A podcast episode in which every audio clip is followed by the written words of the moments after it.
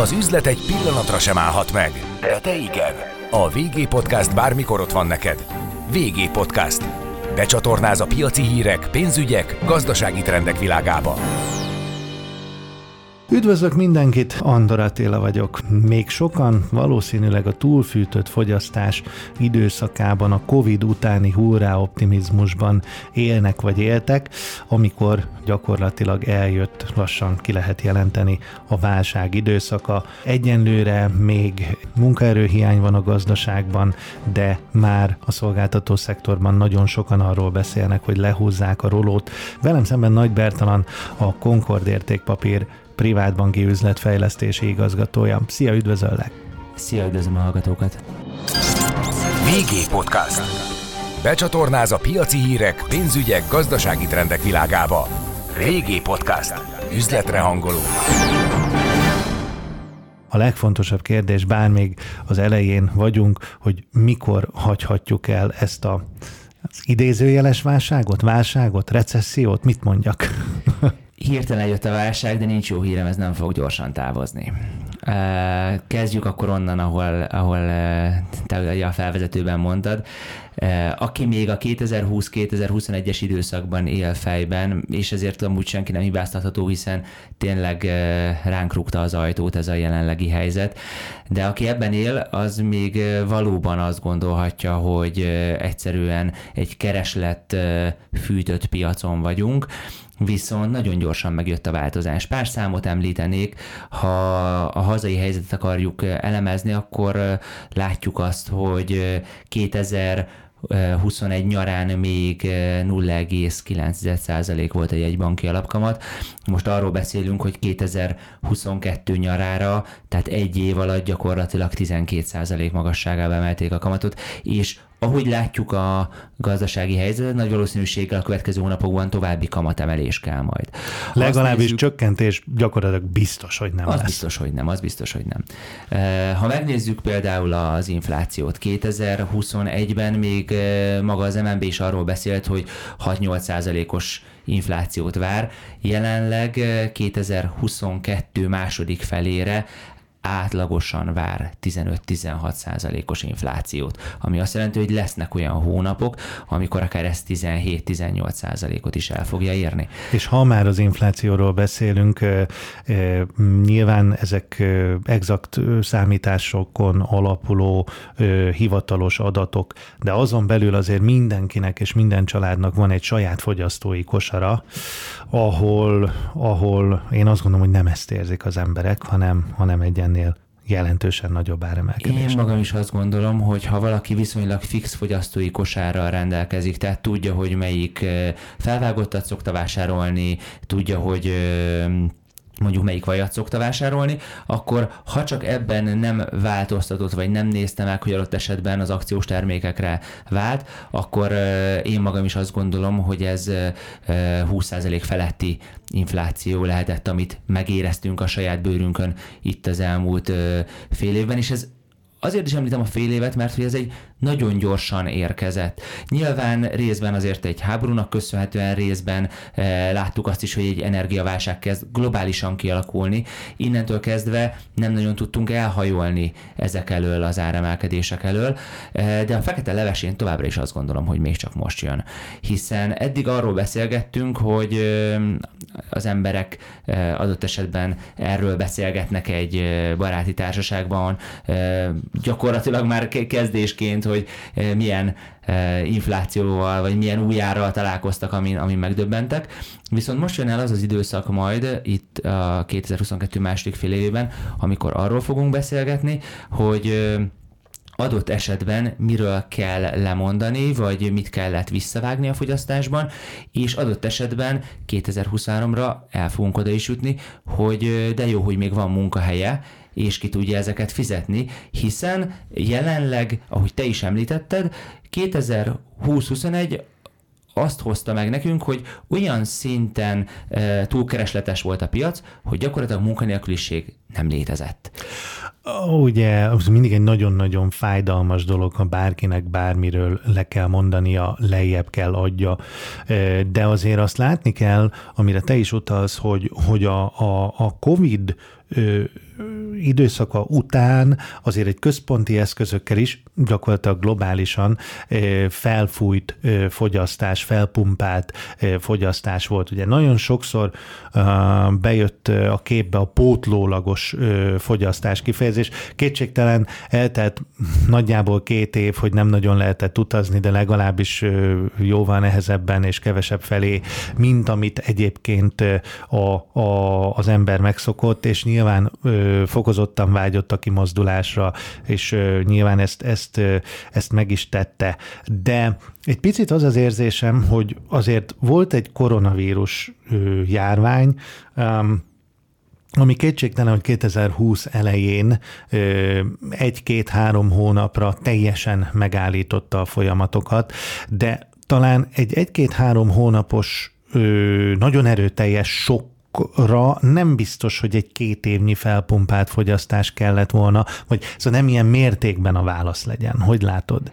Abszolút ezt látom én is, többször beszéltünk mi is erről, hogy 2020 nyara óta minden fórumon azt próbálom mondani, hogy a Fednek nem lesz igaza, nem átmeneti az infláció. Ilyen léptékű e, pénznyomtatás, ilyen mértékű e, tőzsdeirali, ilyen mértékű e, pénzbőség egyszerűen nem hozhatja azt meg, hogy az emberek ne kezdjenek el egy előrehozott fogyasztásba gondolkozni.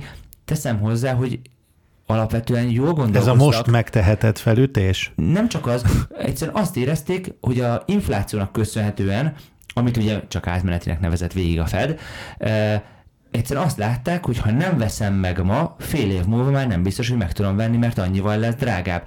Tehát ez, ez most egy előre, abszolút reális kijelentés. És, mo- és még most is igaz, hát bocsánat, ha 15-20%-os inflációs környezetről beszélünk, akkor ez pont ezt jelenti, hogy ha ma megveszem a téglát 600 forintért, akkor jól tettem, mert januárban 720 lesz.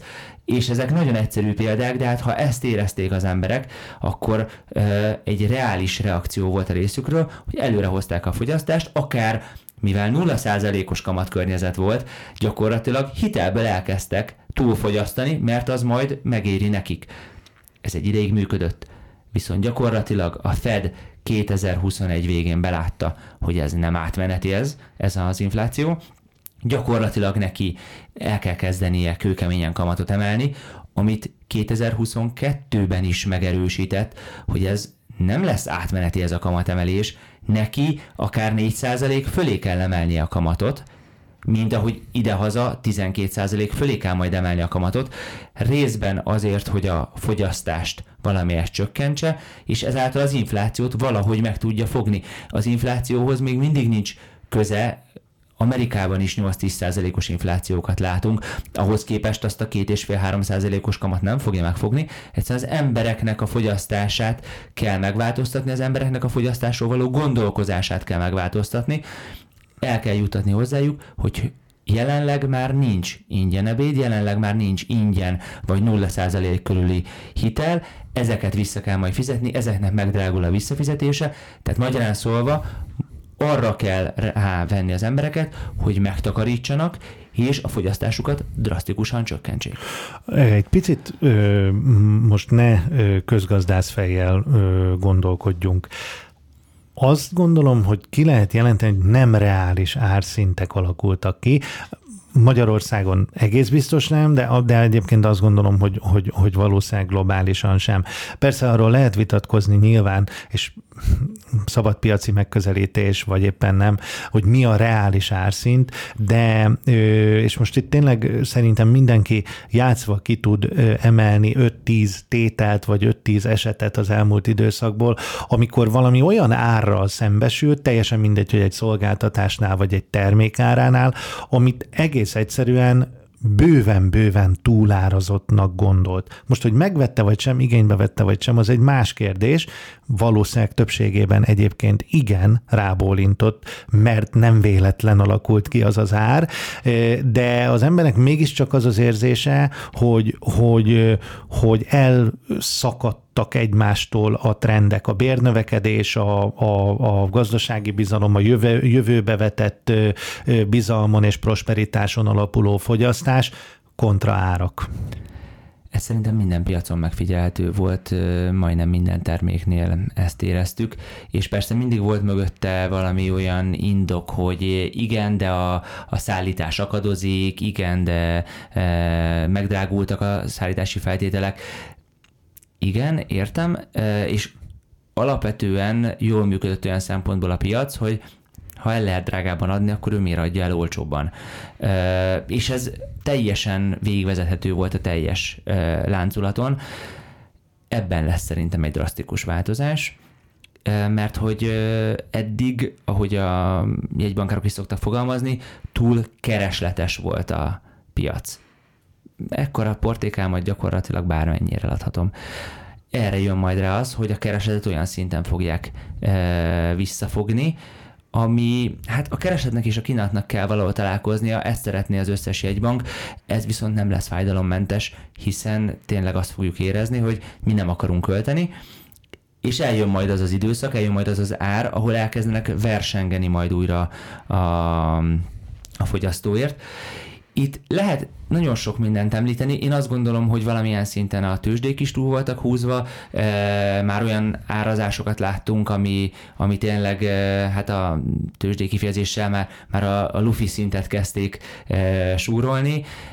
Láttuk azt is, hogy például az ingatlan piacon is azért jelentős áremelkedés volt. Itt nem kell nagyon messzire menni, Kínában konkrétan egy elég komoly jelzálogpiaci válság kezd kialakulni, e, ahol szintén nagyon nagy kérdés lesz, hogy azok a üresen álló ingatlanok, azok megborulnak-e, és igazából az ingatlan fejlesztő lesz nagyon nagy gondba, és az őt finanszírozók, vagy igazából az ingatlan áraknak kell e, majd drasztikusan esnie, és ez lehet, hogy okokozati viszonyban is lesz majd, de hogy akár egy ilyen is kialakulhat. Tehát nagyon sok olyan piac van, ahol azt gondolom, hogy, e, hogy ez a fajta ész nélküli pénznyomtatás, vagy fogalmazunk úgy, hogy mindenképp időben eltúlzott pénznyomtatás, ez, ez rányomta a bélyegét, és hát látjuk, 10%-os inflációs környezet alakult ki, amelyet nem gondolom, hogy egyik napra a másikra lehet megfékezni. Én továbbra is azt gondolom, hogy 2023-ban talán még kamat emelést is láthatunk, de, de minden esetre inkább stagnálást, és talán 24-ben lehet majd először az, a helyzet, amikor már monetáris stimulusként, tehát a piac stimulusaként, beindításaként, támogatásaként, akár kamatvágásban, vagy kamat támogatott eszközökben lehet gondolkozni. Hogy látod az inflációs pályát? Mert azért ugye 2023 egyszerűsítsük le második felébe bekerülnek már ezek a mostani nagyon magas alapok. Lesz még növekedés? Megszelidülhetnek a szám? De és mondjuk, hogyha ezt a pályát veszük alapul, akkor attól függetlenül, hogy szelidülni kezd az infláció, még közel sem biztos, hogy rendeződik a helyzet. Ez pontosan így van, bár ettől függetlenül az, erő, az előrejelzések, és itt nem szeretnék a makroközgazdászoknak a na, hogy újra kezdem. Munkáját elvenni, területére menni, lépni. Parancsolj nem szeretném a makroközgazdászok munkáját elvenni. E, alapvetően én azt gondolom, hogy e, egy nagyon magas bázis lesz 2022, és mivel az inflációt ahhoz képest nézzük, ugye ez egy viszonyítási szám, tehát egy százalékos kifejezés, az azt jelenti, hogy a 22-höz képest mennyi drágul 23. Ha az energiárak normalizálódnak. Már pedig ez, ez valószínűleg, eh, ha nem is a régi szintre térnek vissza, de azért jelentősen normalizálódhatnak. Hát mondjuk ugye a kereslet egy recessziós környezetben csökken, ami biztos, hogy, hogy az energia árának ö, eh, csökkenését hozza. Persze ebből a magyar háztartások nem fognak ö, eh, érzékelni, mert sokkal inkább a, ugye a, a piaci ár és a, a rezsicsökkentés megnyírbálása miatt a magyar háztartások által fizetendő ár közelíteni fog egymáshoz. De minden esetre az egy törvényszerűség, hogyha kevesebbre van szükség, akkor csökkenni fog az ára. Így van, tehát hogyha kevesebbet használunk föl, akkor annak valószínűleg csökken majd a, a világpiaci ára. Másik oldalról ugye azt is látni kell, hogy azért a kamat emelések is meg fogják hozni valószínűleg a hatásukat. Például akár egy forint erősödést hozhat, ha nem is drasztikusat, de mondjuk ha csak a 400-410 forintos szintről visszajövünk mondjuk egy 380-390-re, ez is egy inflációt csökkentő hatás lehet. Tehát magyarán szólva én ezek alapján azt gondolom, hogy 23-ban már érezhetően csökkenhet az infláció. Ez azt jelentheti, hogy akár mondjuk 10% vagy, vagy akár az alá bejöhet, viszont nem gondolom azt, hogy ez 24-re szinte elmúlik és nulla közeli lesz, hanem nagy valószínűséggel a kamatpályánk is úgy fog kinézni, hogy 2023-ban a 12-13 százalékos szintről akár 10 alá visszajöhet, és az infláció is, és a kamatszint is mondjuk 2024-ben egy 5-6 százalék környékén beállhat. Ezek egy, egy pozitív forgatókönyv, ehhez azért nyilván nagyon sok globális hatásra is szükség lesz majd. És ugye közben pedig azt mondod, hogy, hogy a bizonyos asztaltársaság, akik most arról beszélnek, hogy mekkora a drágulás, lehet, hogy 23-ban arról fog beszélni, hogy de jó, hogy megmaradt az állása, vagy éppen szerencsétlen módon, de rossz, hogy nem maradt meg az állása. szóval, szóval ezt hogy látod? ugye nyilván a fogyasztást meghatározzák a, a bérviszonyok, meghatározza az, hogy valaki hisz abban, bizalmat ad annak, hogy igen, egy év múlva jobb lesz a helyzete, de legalábbis nem rosszabb, megmeri vásárolni. Én azt gondolom, hogy most ez a bizalom van nagy, nagyon elpárolgóban. Ez azt gondolom, hogy például a kis és középvállalatoknál is, és a magánszemélyeknél is igaz.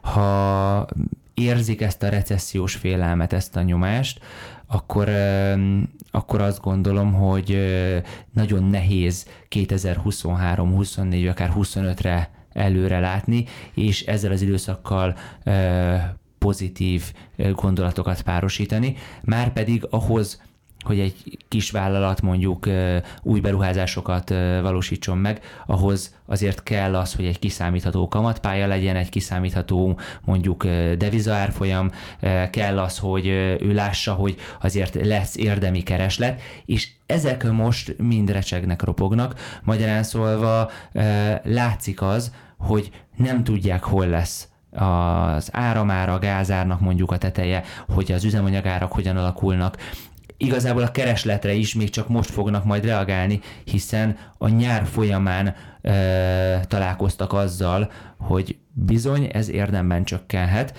nem az van már, hogy bármennyit és bármilyen áron el tudok adni, mint például akár az autógyártóknál.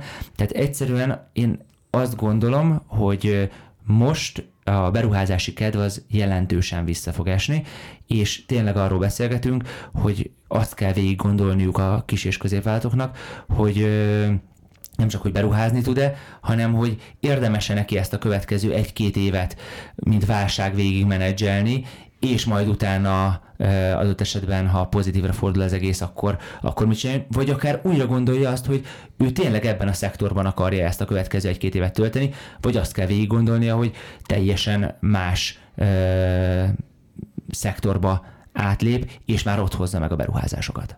Nyilván itt azért szektoronként azt gondolom, hogy, hogy nagyon más a helyzet. Ha például a, a turizmust, vendéglátást, ö, ö, szállodaipart nézzük, hát ö, ott aztán most ö, egy nagyon hangosak, és, és azt mondják, hogy bizony nagy csőt hullám lesz, már csak az energia ö, drasztikus, ö, energiaár drasztikus ö, megdrágulása, megemelkedése miatt is.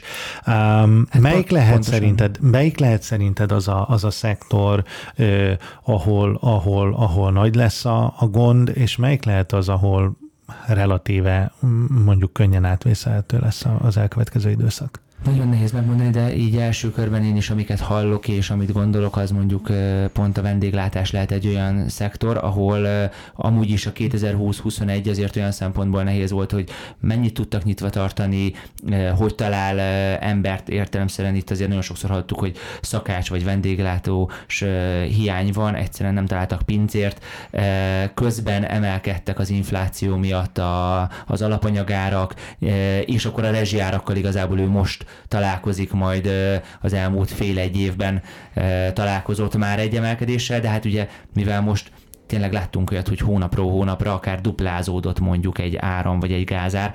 Ha ezeken kell neki újra szerződni a következő egy évre, akkor ez egy borzasztóan nagy költségnövekedés lesz a számára, és végig kell gondolnia, hogy hisze benne, hogy az embereknek lesz igazából fogyasztói hajlandósága. Tehát ő itt, itt akarja elkölteni a pénzét. De pont ezt akartam mondani. Akar költeni. Ha olyan szektorról beszélünk, ahol viszont talán törékeny a fogyasztás, legalábbis most nagyon leegyszerűsítve, akkor maximum nem megy el a szállodába, nem megy el a wellness hétvégére, nem ül be vacsorázni. És ez külföldön is hasonló helyzet, tehát látjuk azt, hogy ez nem egy magyar specifikus helyzet, hanem hogyha recessziós helyzet lesz, akkor ugye a külföldiek is gondolhatják azt, hogy oké, okay, ő most nem utazik el, mert, mert most nem néz világot, hanem ezt elhalasztja, vagy, vagy nem megy el csak úgy egy hétvégére.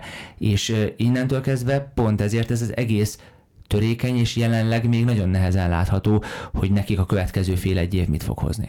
Viszont ugye egy olyan szektorról beszélünk, ahol nagyon nagy az élő munka aránya. Magyarul, ha ott gond van, akkor az a munkanélküliség gyors, ö, nagymértékű növekedését hozza magával, ami ugye azon túl, hogy nyilván egy, egy, egy személyes nehéz helyzet, ha munkanélkülévé válik, azon túl kevesebbet fog fogyasztani, viszont terheli az állami ellátórendszert. Hát ez is igaz, meg ugye azért azt is emeljük ki, hogy ezeknek nagyon sok a pluszköre még, akik ugye beszállítanak ebbe, tehát innentől kezdve ez nagyon sok szektort érinthet nehéz megmondani, hogy mi lesz ennek a kifutása, de, de szinte biztos vagyok benne, hogy a munkanélküliségnek ebben a szektorban nőnie kell. A másik ilyen szektor azért valamelyest én azt gondolom, hogy az építőipart is érinteni fogja, hiszen őt meg abból, a, abból az oldalból, hogy nő ugye az alapanyagár, igazából az építési anyagoknak az ára az folyamatosan nő. Ugye már van egy magas bérköltsége, és ehhez jön hozzá, hogy a finanszírozás olyan szinten megdrágult, hogy akik hitelből vásárolnának ingatlant, ők szinte biztos, hogy ezt el fogják halasztani, vagy kivárnak vele. Innentől kezdve elképzelhető, hogy ezek leállnak, félbe maradnak, vagy nem indulnak el az új, új projektek, ezáltal ebben a szektorban is lehet majd egy kapacitás felszabadulás. Ez persze lehet, hogy olyan szintű várólisták voltak rá, például akár ha az ember egy kisebb munkát akart megcsinálni, egy kerítést felújítani például, akkor, akkor látta, hogy egyszer nem talál rá embert, mert azt mondták, hogy hát figyelj, én dolgozom azon az építkezésen, a következő három hónapra van a munkám, én most nem jövök el azért, hogy neked két hét alatt építsek valamit.